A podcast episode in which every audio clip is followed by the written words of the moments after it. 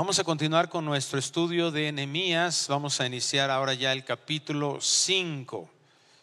Nehemías capítulo 5.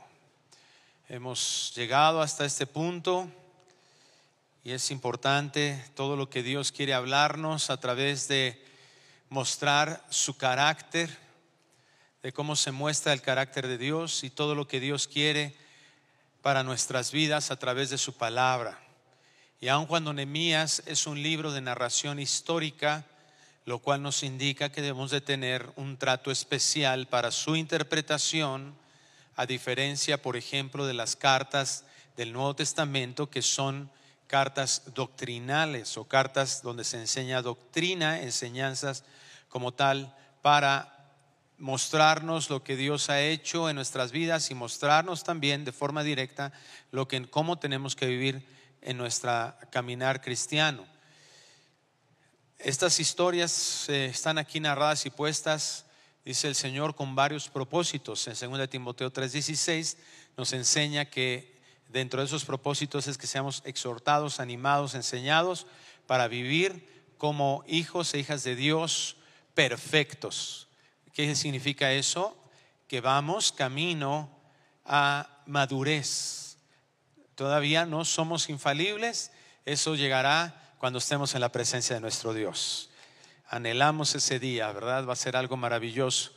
Pero vamos avanzando y es importante que nosotros podamos escuchar la palabra de Dios para ir caminando en esa madurez, es decir, transformación, cada vez más semejantes a Cristo.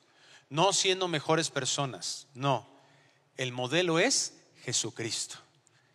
Y ahí es donde tenemos que tener nuestra vista, nuestros ojos, nuestra atención, nuestras intenciones, nuestros deseos. Esto es muy importante cuando nos damos cuenta que vivimos en una sociedad materialista. Y esta sociedad materialista no es una casualidad que se encuentre en esas condiciones. Es una de las terribles evidencias de una humanidad alejada de Dios debido al pecado, debido a la condición pecaminosa que el hombre tiene, estamos destituidos de su gloria, sin entender, haciendo terribles cosas y haciendo también, generando terribles formas de pensamiento. Este materialismo es una exaltación al dinero y los bienes, como un ídolo literalmente. Se adora de tal manera que eso es lo que está provocando seguridad al hombre. Se considera la búsqueda de acumular y poseer y de hecho socialmente se entiende como que eso es el éxito. Una persona con muchos bienes, una persona con mucho dinero, con una posición económica, es lo que todo el mundo actualmente anhela tener, anhela poseer. Es el estatus buscado, se le llama inclusive el stat quo para algunos, el sueño americano le llaman otros, o el sueño mexicano, cada quien, ¿verdad? Tropicalizado al lugar donde vive, pero esa es la realidad del mundo. Ahí está basada aparentemente toda la felicidad, toda la plenitud, pero realmente esto es un terrible engaño. Que si nosotros podemos venir a la palabra de Dios, nos vamos a dar cuenta que es totalmente opuesto a lo que Cristo nos ha enseñado. Que con la verdad de la palabra de Dios necesitamos desenmascarar esas mentiras. Que si analizamos nosotros el mundo cómo está y la realidad de las personas que han logrado esas cantidades aparentemente esperadas, que ya se vuelve un infinito, ya no se sabe cuánto es lo óptimo, cuál es lo mejor, simplemente se quiere. Eso es exactamente lo que la Biblia define como avaricia. Y vamos a ver más adelante que eso es idolatría. El ese deseo de estar queriendo más y quiero más y más y nada me satisface. Quiero más por el simple hecho de pensar que si tengo más, eso me va a satisfacer. Nunca hay contentamiento. Un deseo de que si tengo más voy a poder controlar algunas cosas. Tengo el control de algo. Pero no estoy nunca agradecido por lo que tengo. Siempre estoy reclamando por más. Sin ser guiados por Dios, sin ser guiados por ninguna directriz bíblica, ni el Evangelio. Nos olvidamos del ejemplo de la vida de Cristo como un modelo para nuestras vidas. Por eso la avaricia y todo esto no es el llamado para vivir como hijos de Dios. No es el llamado para un verdadero cristiano. Hoy estudiaremos un tema que he titulado Desecha la avaricia. Y vamos ahí a Nehemías capítulo 5, versículo 1, y vamos a ver cómo el pueblo de Israel llegó hasta este punto y qué fue lo que sucedió porque ellos, a pesar de que estaban regresando de un exilio debido al pecado, debido a que Israel se desvía de tener una relación cercana con Dios, comienzan a adorar ídolos, se olvidan de las leyes de Dios, comienzan a hacerlo todo a su manera. Dios tiene que ejercer este juicio, pero muestra su misericordia que a pesar del pecado, vemos siempre a lo largo de la Biblia, a pesar de la condición de pecado del hombre y que Dios tiene que juzgar, volvemos a tener esa manifestación de la misericordia y la gracia de Dios. Dios promete en un tiempo determinado que el pueblo de Dios regresará y hemos estudiado esos tres regresos. Y vemos en el contexto de Nehemías 5 que Dios provee para este tercer regreso. Dios mueve todas las cosas, mueve el corazón de algunas personas dentro de Israel, mueve inclusive el corazón de Artajerjes para que sea provista la restauración del muro que estaba todavía en destrucción.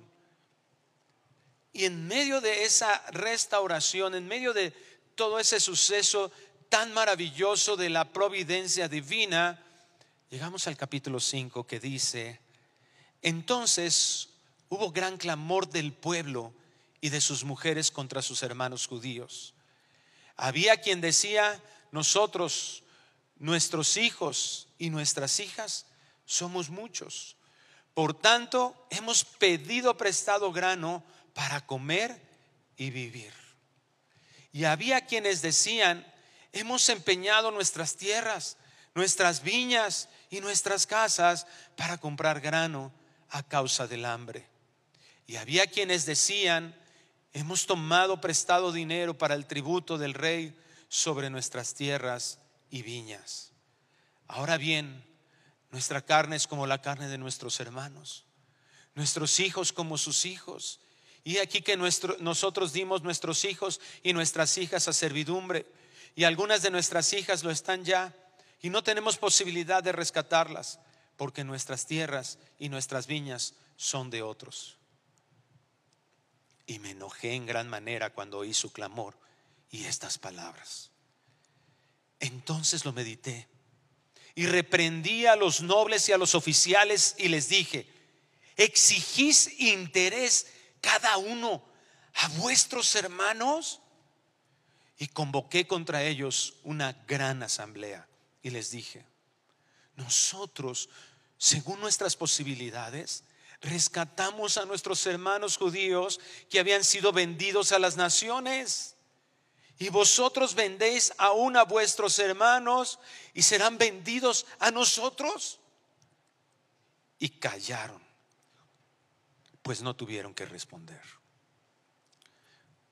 Cierra tus ojos, por favor, Padre. Oramos, pedimos, rogamos, porque tu palabra confronte nuestra vida, nuestro corazón.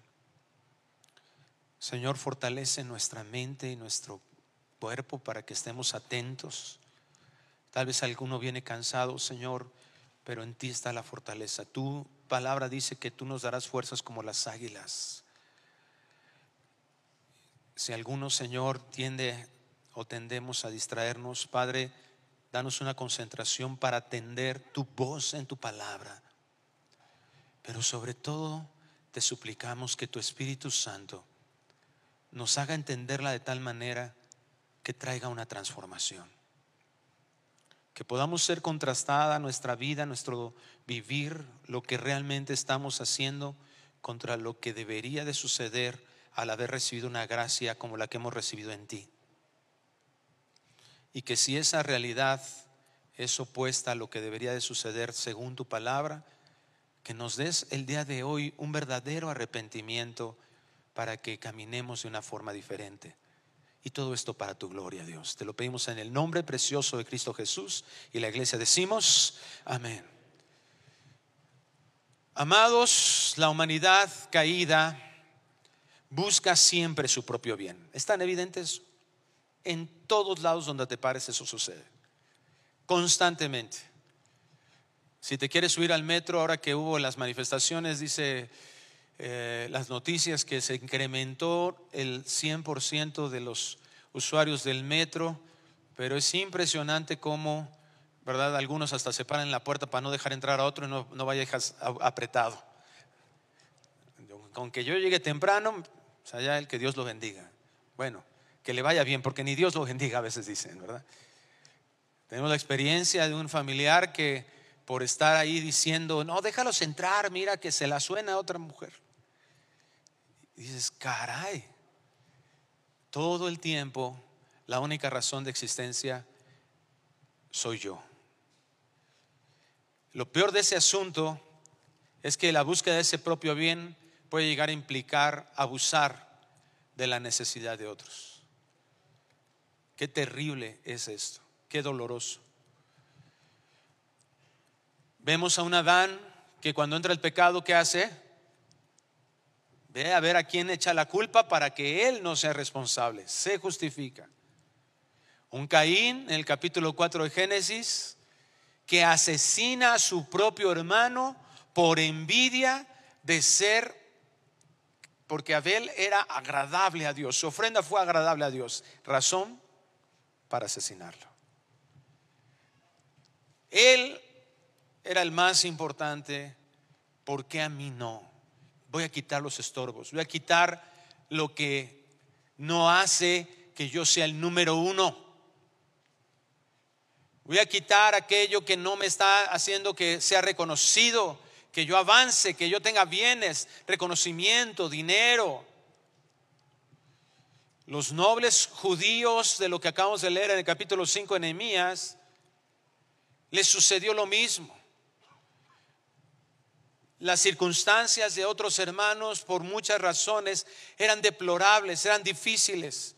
Y entonces llegaron ellos de alguna forma a solucionarles, aparentemente, decir, bueno, está bien, mira, tienes necesidad, te presto. Nada más que si te presto ahorita 10, me vas a tener que regresar 15 en un mes. Porque pues yo voy a perder si no sucede eso. ¿Quién, no, ¿Quién iba a perder? Él. ¿Quién estaba en el centro? Él. ¿Qué fue lo que sucedió con los nobles judíos? Después de haber recibido tanta misericordia de Dios, tan evidente, estaban ahí, habían recibido de parte de un inconverso rey la provisión de Dios para que se estuvieran eh, restaurando, para que estuvieran protegidos, para que estuvieran mejor. Misericordia de Dios evidente pero se olvidaron de ella. No la consideraron. Dejaron de pensar en esa misericordia divina. ¿Y sabes cuál fue el resultado de eso? Ellos dejaron de ser misericordiosos. En las bienaventuranzas Cristo nos hace la invitación a lo contrario. Sed misericordiosos. ¿Por qué? ¿Para qué? Para que recibamos misericordia. El Señor no se agrada definitivamente de corazones que no estemos viendo correctamente la necesidad de otros. Esto de alguna manera nos sucede a todos nosotros. Esto de alguna manera se hace evidente. El egoísmo domina el corazón cuando, nos, cuando las personas no tienen a Dios en sus vidas.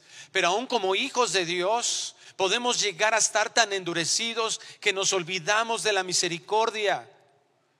Creemos que es suficiente con tener una vida que aparenta piedad, pero no ejercemos esa piedad de ninguna manera. Hubo gran clamor, dice aquí. Había necesidad, había un clamor Y quienes podían solucionar eso, cerraron sus oídos a ese clamor. Clamor de mujeres contra aquellos que podrían decirse eran sus hermanos. ¿Por qué eran sus hermanos? Porque vivían en el mismo vecindario, porque se conocían, porque sus hijos iban a la misma escuela dominical, porque sus hijos iban a la misma escuela, trabajaban probablemente juntos, trabajaban probablemente en la misma obra. Hermanos judíos, ese clamor y empezó a había pláticas en las que decían nuestros, nuestros hijos, somos muchos. Por tanto, hemos pedido prestado grano para comer y vivir. Hemos tenido que llegar a, este, a esta situación. Y había quienes decían, hemos empeñado nuestras tierras, nuestras viñas y nuestras casas para comprar grano a causa del hambre. Hubo quien les puso esa garantía, bueno, si quieres, ¿verdad? Te tomo tu, tierra y si no me pagas en tanto tiempo, pues la vas a tener que perder. Y había quienes decían, hemos tomado prestado dinero para el tributo del rey sobre nuestras tierras y viñas. ¿Cómo se había llegado a esta condición tan deplorable en la vida de aquellos que estaban en deuda, aquellos que habían tenido que empeñar? Pues definitivamente lo sabemos, nos lo narra la escritura. Había sido el pecado, como ya lo mencionamos. El pecado hizo que fueran sacados, su idolatría hizo que fueran sacados del pueblo, de su territorio. Habían perdido mucho. Y justo cuando trataban de mejorar y hacer, pum, ¿verdad? Vienen circunstancias difíciles y otra vez. Había una condición adversa por el pecado, cierto. Pero había traído o fue peor por más pecado. Ellos pudieron haber dicho, muy probablemente como nos pasa muy comúnmente a nosotros, bueno, pues ya lo dijo la, la hermana, tuvieron muchos hijos, ¿para qué tienen tantos? No, pues es que no, pecado. No, no participemos de ese pecado, no, no. Mira, siempre va a haber una justificación en nuestra mente para no hacer lo que Dios nos ha pedido que hagamos. Invariablemente. Estos hombres, estos ricos, estos acaudalados probablemente, ¿verdad? Estaban ahí diciendo, no, pues es mi dinero, pues me lo gané. Es algo que con el sudor de mi frente, aquí estoy, ¿verdad? Míralo. Pero sabes, si no entendemos lo que Dios dice, dejamos de ver la misericordia de Dios y olvidamos lo que Dios nos ha pedido, entonces vamos siempre a encontrar una justificación a nuestra vida alejada de Dios. Porque en Deuteronomio capítulo 15, versículo 1, el Señor Dios Todopoderoso les había dicho qué es lo que tenían que hacer con las deudas de otros. Es decir, si tú prestabas dinero, ¿qué tenías que hacer con ese préstamo del dinero? Número uno, ¿verdad? Bueno, aquí lo dice, Deuteronomio 15.1 dice, cada siete años harás remisión. ¿Y qué significa esa remisión? Versículo 2 nos lo explica. Esta es la manera de la remisión. Perdonará a su deudor todo aquel que hizo empréstito de su mano, con el cual obligó a su prójimo. No lo demandará más a su prójimo o a su hermano, porque es pregonada la remisión de Jehová. ¿Y qué crees que hacían históricamente hablando estos acaudalados judíos? Bueno, pues sí prestaban dinero. Número uno, con intereses muy gravosos.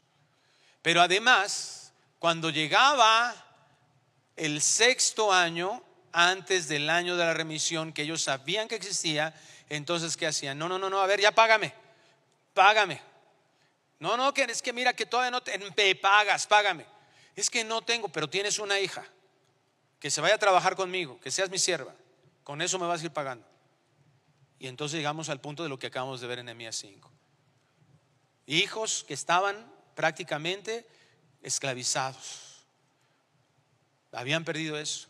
Y ellos legalmente podían pagar por eso, pero decían, pero pues no tan solo no, se fueron allá, no nos, nos siguen alcanzando porque tenemos una carga terrible, financieramente hablando. Y entonces, ¿verdad? A los, cuando llegaban a los siete años, pues ya no había deuda que pagar, porque bueno, ya estaba pagada aparentemente. O bien, cuando veían la necesidad de un hermano en el año sexto o en el año quinto por ahí, ya que se acercaba el año de remisión, decían, no, no, no, no, no vamos a prestarle porque si no vamos a perder. Dios había pedido al pueblo que fueran generosos. ¿Y sabes por qué nos pide Dios que seamos generosos? Porque Él es generoso. Dios les pedía que fueran generosos como Él y dependiendo de Él. Ellos no le creían a Dios.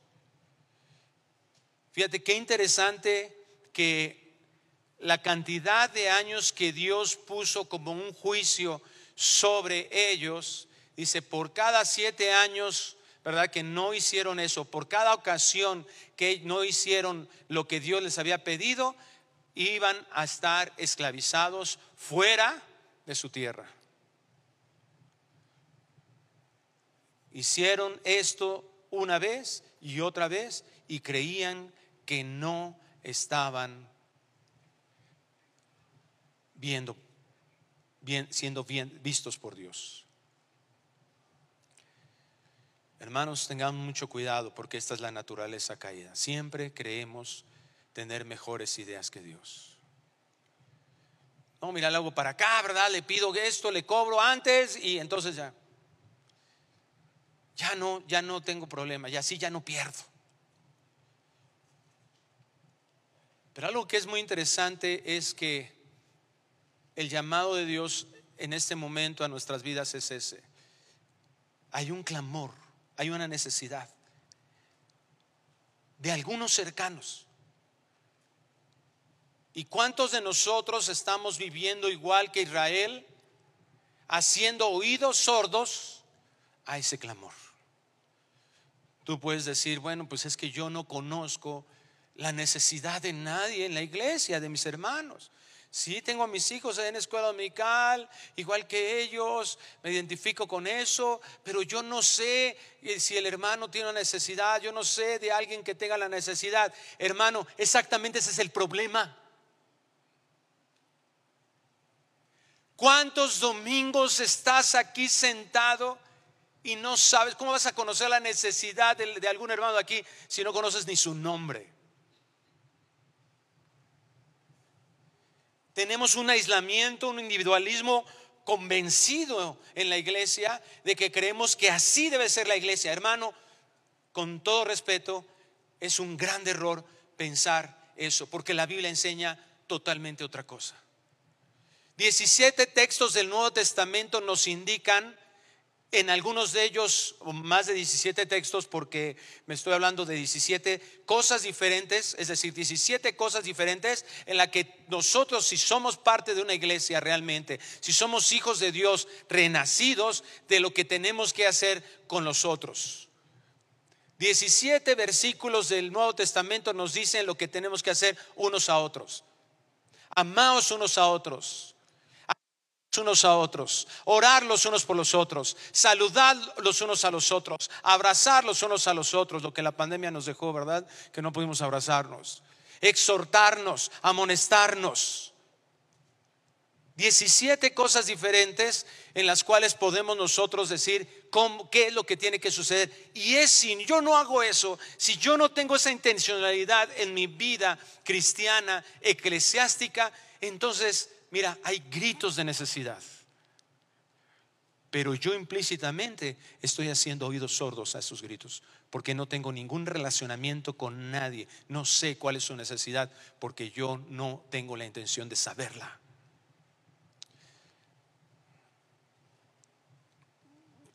Ahora, déjame darte una idea. Ahí está la mesa de granero abundante. Ahí está. Donde aceptan todas tus donaciones para las viudas de nuestra iglesia. Y gracias a Dios, tengo una magnífica noticia, hermano. Gracias a Dios, el granero abundante está ayudando a familias, no tan solo de las viudas de nuestra iglesia. Hay hermanos que al día de hoy están todavía siendo golpeados o recibiendo el coletazo de la pandemia y les, se les está complicando la economía. Gracias a Dios, ¿verdad? Nuestros hermanos de Granero Abundante han estado atentos a esas necesidades y se les ha ayudado a esas familias. Pero tenemos que comenzar a despertar y a darnos cuenta y sobre todo examinar nuestro corazón. Versículo 6 de Nehemías 5 sigue diciendo, y me enojé en gran manera cuando oí su clamor y estas palabras. Entonces lo medité y reprendí a los nobles y a los oficiales y les dije, ¿exigís interés cada uno a vuestros hermanos?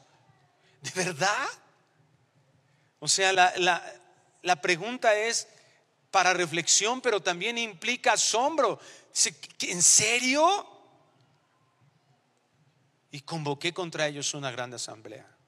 Qué terrible, ¿verdad? El pecado, porque el pecado endurece el corazón. Y una de las cosas que se muestra en el pecado, Romanos capítulo 1, 31 nos habla de esa condición del hombre en el que estamos tanto tiempo, tanto tiempo ciclados en pecados que a veces hemos justificado, que ahorita vamos a ver específicamente uno de ellos, que estamos tanto en eso, ya se nos hace normal vivir en eso, que ya nos, ¿verdad? Se pierde la sensibilidad de la necesidad de otros. Ya no me interesa realmente. Y ahí en Romanos 1.11, entre otra lista de pecados, habla de eso, pérdida de afecto natural. Hermano, qué terrible que nos pase eso como iglesia de Cristo. Porque hasta una perrita, cuando tú le tratas de agarrar un cachorro, ¿sabes qué hace? Por instinto. Algunos en filosofía humanista le llama precisamente así, ser humano, humanidad, nuestra humanidad. Como hijos de Dios, debemos darnos cuenta de la gravedad del egoísmo y de esa avaricia que hay en el corazón.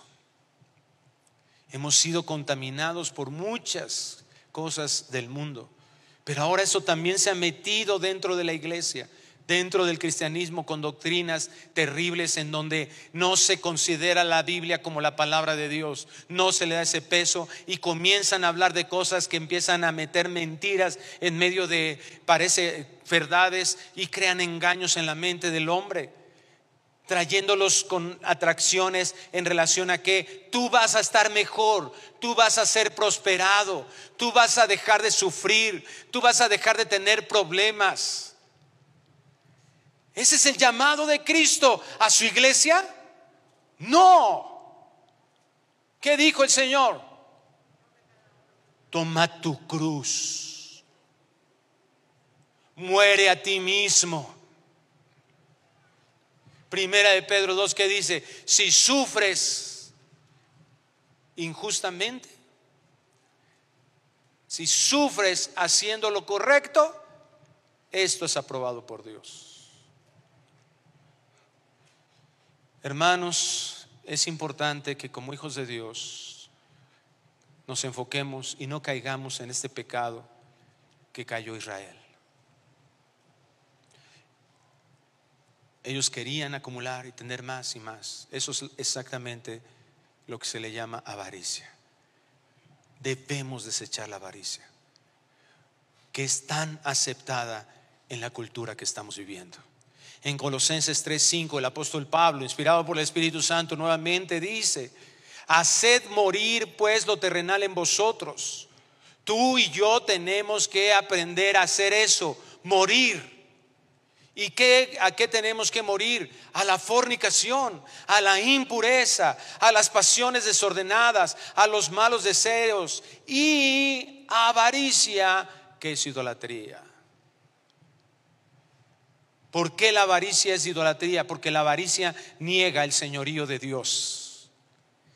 Dios es el dueño del universo.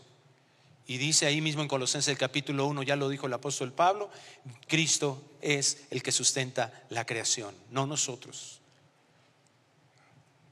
Cristo es el que sustenta nuestras vidas. A través de ese negocio que hiciste, a través de ese trabajo que hiciste, hasta a través de esa siembra que hiciste, a través de eso que estás haciendo que le llamamos productivamente. Eso está sustentado de origen la fuente de todo bienestar es Dios. Entonces, cuando yo tengo avaricia y quiero más y más y más, estoy negando el señorío. Porque si tú analizas las razones para querer más y más y más, entonces se vuelve una dependencia nuevamente en lo que decíamos, en mi plan, en lo que yo quiero, en lo que creo que voy a estar bien y no en Dios. La avaricia niega la bondad de Dios. La avaricia niega la misericordia de Dios. Y por supuesto, rechaza completamente la generosidad de Dios. Todas estas que son perfectas. Nada debe de ser un elemento que provoque confianza antes que Dios. La avaricia, esta palabra avaricia aquí en Colosenses 3 es la palabra pleonexia pleonexia, que significa fraude, extorsión, avidez, codicia, sostener, desear más con ansia de ganancia. Es decir, yo quiero más, ¿por qué? Pues porque quiero más. Lo que tengo ahorita no me tiene satisfecho, quiero más. Lo que me tiene ahorita no, me tiene en contentamiento y por lo tanto ni siquiera considero agradecerlo. Yo quiero más. ¿Y por qué quieres más? Pues porque aquel tiene más. ¿Por qué aquel tiene un coche y yo sigo viajando en metro? Yo quiero más. Y reclamo y me quejo y estoy en una condición en la cual, repito, no estoy considerando la misericordia de Dios. Hermanos, la avaricia no, no solo la tienen los ricos, los adinerados, los terratenientes, no. La avaricia puede estar en cualquier corazón, cualquiera que ama el dinero, cualquiera que le da seguridad al dinero. Que tú tienes, ¿verdad? Dinero y hasta cambias. Hasta te vuelves, como decimos, disparador, ¿verdad? Así, vénganse, yo les disparo, yo pago. Pero hasta caminas así, ¿verdad? Vamos, vamos. ¿Por qué cuando no tienes dinero no tienes esa seguridad? Ese caminar, ese sentimiento, ese sentirte así, ese vivir así. Y sobre todo cuando no lo tenemos. ¿Qué nos provoca? ¿Cuáles son los temas que nos provocan conflictos en el matrimonio? ¿Es el dinero? ¿Son los recursos? ¿Qué es lo que nos provoca incomodidad, tristeza, enojo cuando no los tenemos? Ah, somos amantes del dinero y de los bienes. En Lucas 12:15 el Señor Jesucristo les dice a sus oyentes, mirad, mirad qué significa. Pon atención. Hey, aquí viene algo importante. Y guardaos de toda avaricia. ¿Por qué tenemos que mirar? Porque muy probablemente muchos de nosotros no nos consideramos avariciosos. Observa bien. Examina tu vida, examina tus reacciones. Sé honesto. No vamos a ese proceso de santificación en crecimiento, en aumento, si nosotros no venimos a la palabra y la aplicamos a nuestras vidas. De nada sirve, escúchame bien, con mucho respeto te lo digo, pero también con mucho amor. Es necesario que te diga esto. De nada sirve que estés escuchando algo aquí que no estés dispuesto, que no estés, que vengas a la Biblia, que lo leas, que lo escuches de la Biblia y que no estés dispuesto a aplicarlo a tu vida. Santiago lo dice, es como un espejo. ¿Cuál es el reflejo? ¿Qué tanto te ves de ti mismo a través de esto? Guárdense de la avaricia, porque la vida del hombre no consiste en la abundancia de los bienes que posee. Aquí está lo trascendental. Voz de Jesucristo. El mundo te dice cuánto tienes, cuánto vales. Nuestra mente está convencida de eso y estamos afanados. Estamos queriendo más, quiero más, quiero más. Y escúchame bien, no es, no es que no esté mal que ahorres. No es que esté mal en que tú desees un mejor salario, mejorar tu ingreso. No, el problema no es lo que tú puedas ver o desear al futuro. El problema es mayor en lo que estás viviendo en el presente. ¿Qué significa eso? Cuando tú deseas algo, ¿por qué lo deseas? ¿Para quién deseas ese bien? ¿Cuál es tu objetivo? Y eso se va a demostrar no en lo que vas a hacer mañana, no, si yo tengo, ahora, que, ahora que tenga yo mi primer millón de dólares, ahora sí voy a ayudar a la iglesia. Ahora sí voy a ayudar a los pobres. No, no, no, no, no, no, no que tú planes hacer. Lo que está sucediendo hoy en tu vida.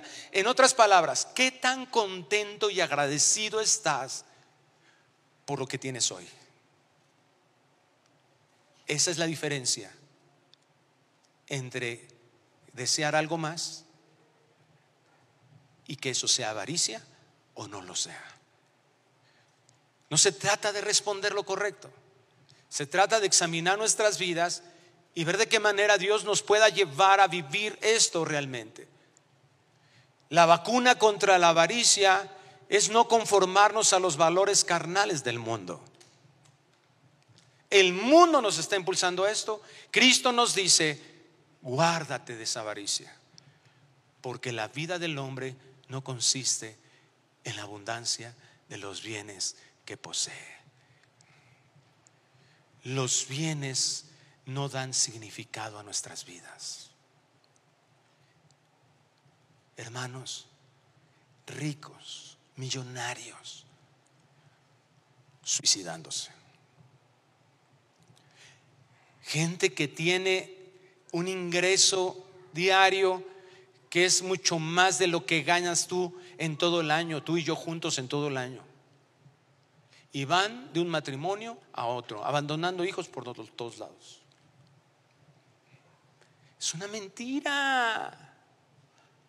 No es cierto que eso es lo que da un significado. No es cierto que eso es lo que da gozo.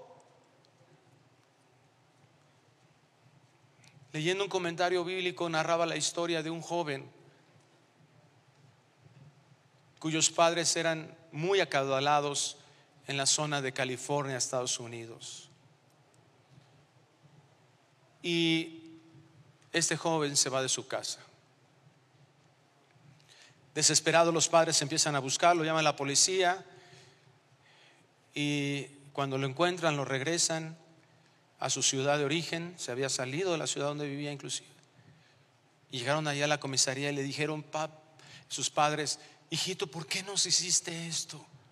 ¿Por qué te fuiste de la casa si tú tienes todo? Tienes una recámara, ¿verdad? Del tamaño de, gigantesco. Tienes todo lo que has querido, tienes todos los bienes. Y el hijo les voltea y le dice, papá, ¿cómo se llama mi mejor amigo?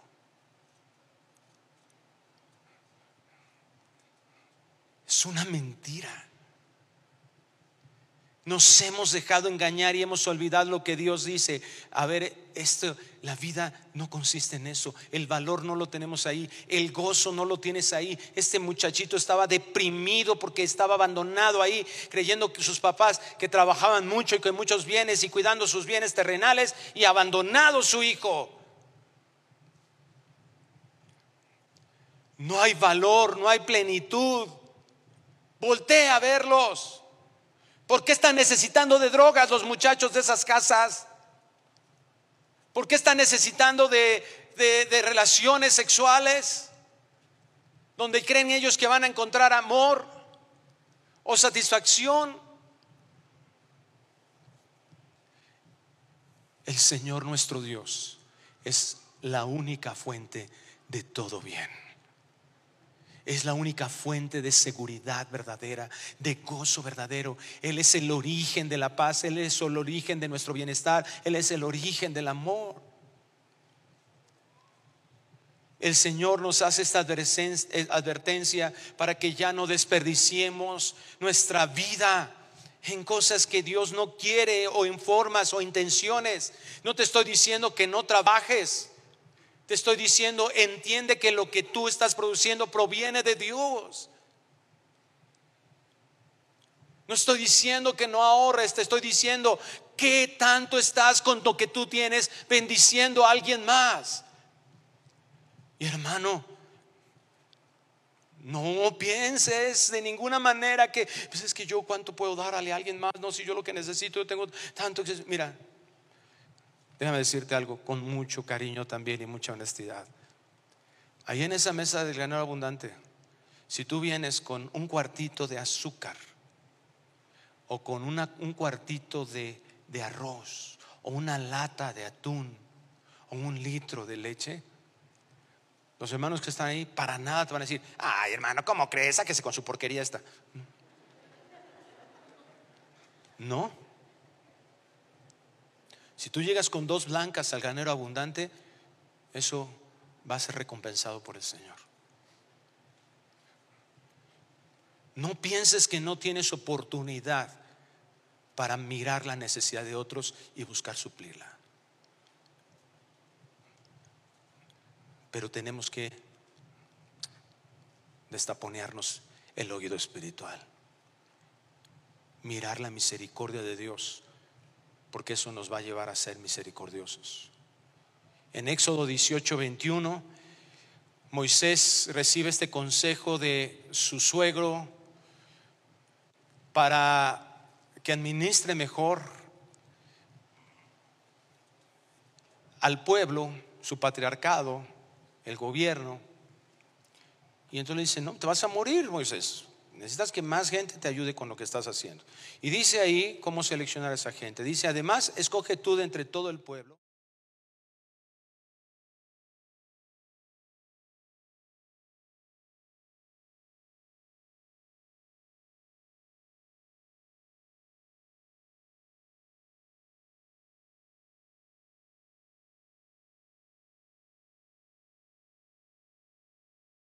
avaricia, le va a pasar lo que le ha pasado a todos los gobiernos del mundo, cuyas teorías de gobierno pueden ser muy, muy excelentes, pero a la hora que interviene un ser humano todo se cae, porque todo mundo busca para sí y no realmente el bien de otro.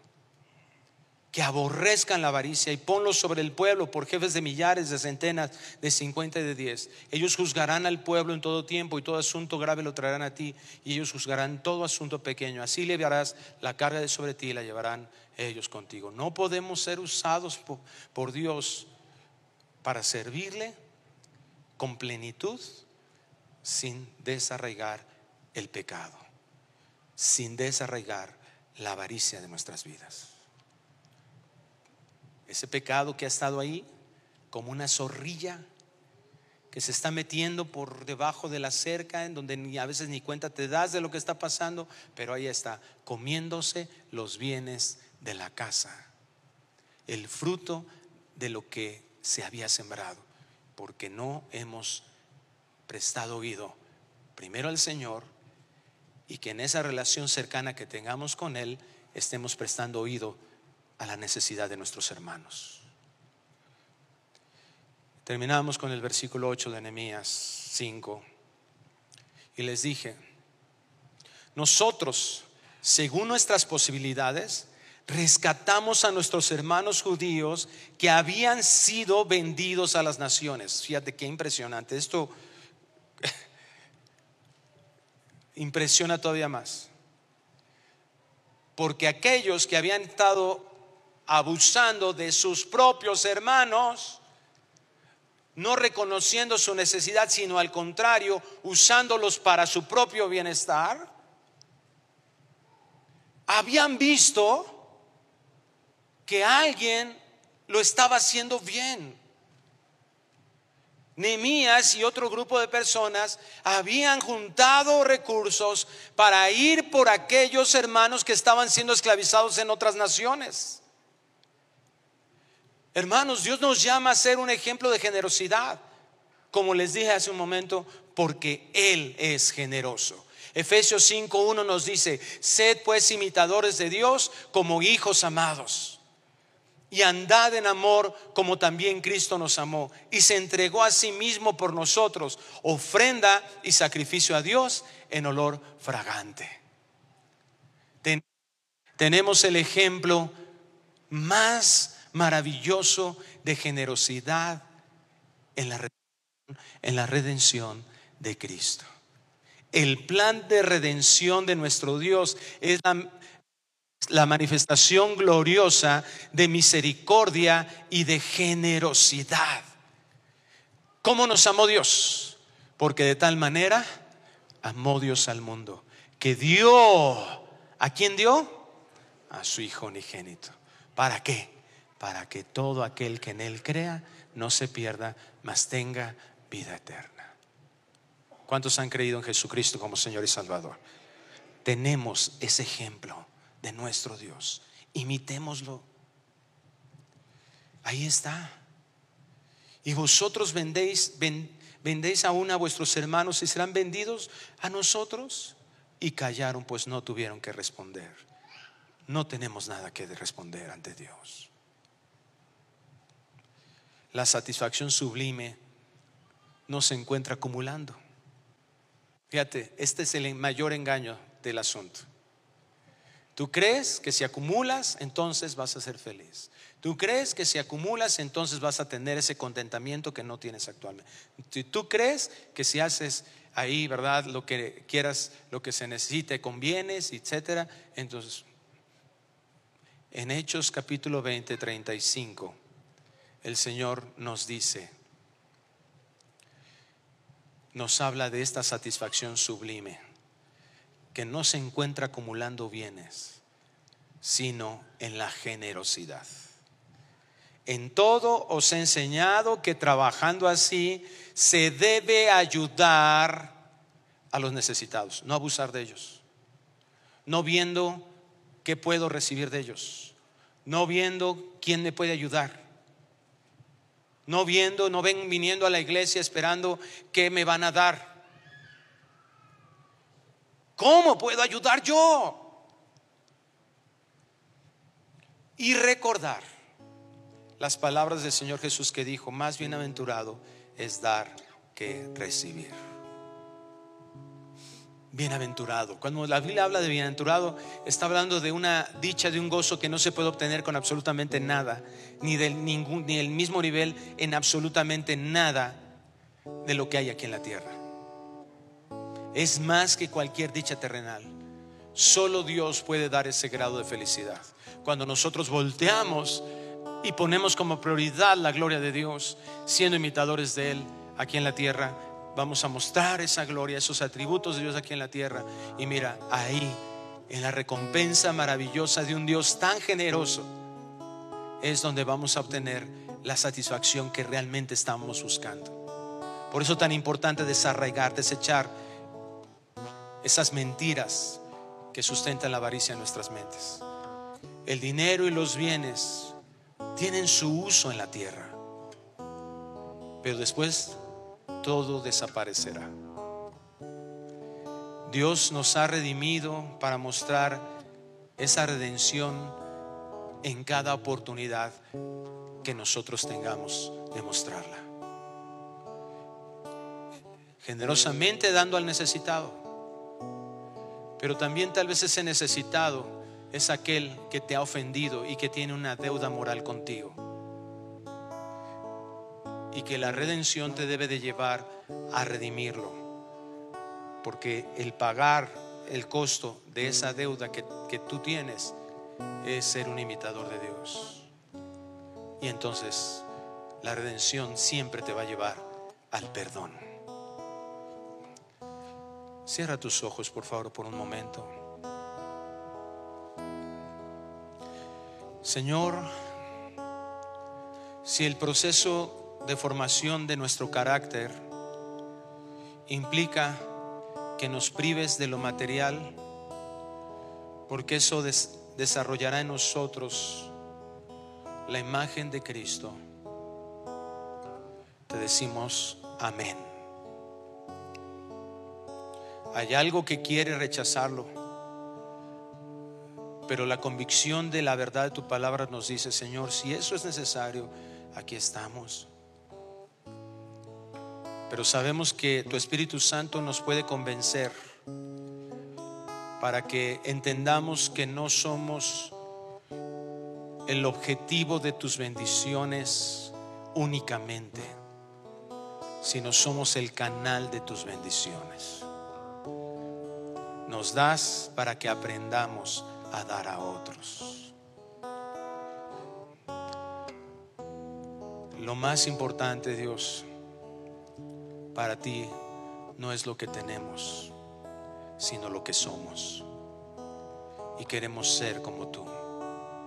Y queremos ser misericordiosos como tú lo has sido con nosotros. Recuérdanos esa misericordia que se renueva cada día. Sabemos que lo material aquí en la tierra solo es un instrumento tuyo para obrar en nosotros. Ayúdanos a entender, Dios, Ayúdanos a buscar un verdadero arrepentimiento que nos permita desechar la avaricia de nuestras vidas. Que entendamos, Dios, que no necesito estar peleando. no necesito afanarme por nada de este mundo, mucho menos el dinero y los bienes porque tú has prometido que eres nuestro pastor y nada nos hace falta. Tú eres suficiente. Y para que tu iglesia cumpla el propósito, proveerás de todo lo que sea necesario. Pero que entendamos, Dios, que tenemos que ser agradecidos, vivir en contentamiento, agradecidos también con el con quien tú usas para sustentar nuestra casa Agradecidos Dios con aquellos que usas para traer sustento a nuestra casa, para los que nos dan trabajo. Y agradecidos contigo porque usas todo lo que tengas que usar. Pero sobre todo que tengamos fe en que tú no abandonas la obra de tus manos. No he visto justo desamparado ni su simiente que mendigue pan. Estamos en tus manos. Confiamos que tú eres el dador de todo bien y que eres nuestro amado, precioso, misericordioso, lleno de gracia, Padre. Y nos tienes en tus manos. Te alabamos y te bendecimos. En el nombre precioso de Cristo Jesús. Amén y amén.